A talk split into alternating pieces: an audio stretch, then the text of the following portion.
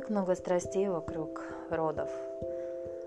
И когда в детстве я отказалась верить, что это норма.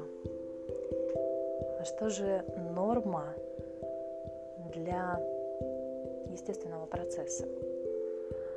В моей голове это было удовольствие. Это был трепетный период жизни каждой женщине и будущего отца. Это подготовка к появлению, к зачатию задолго до того, как вы еще встретились друг с другом. Лотос-система. Поэтапная подготовка к встрече с ребенком.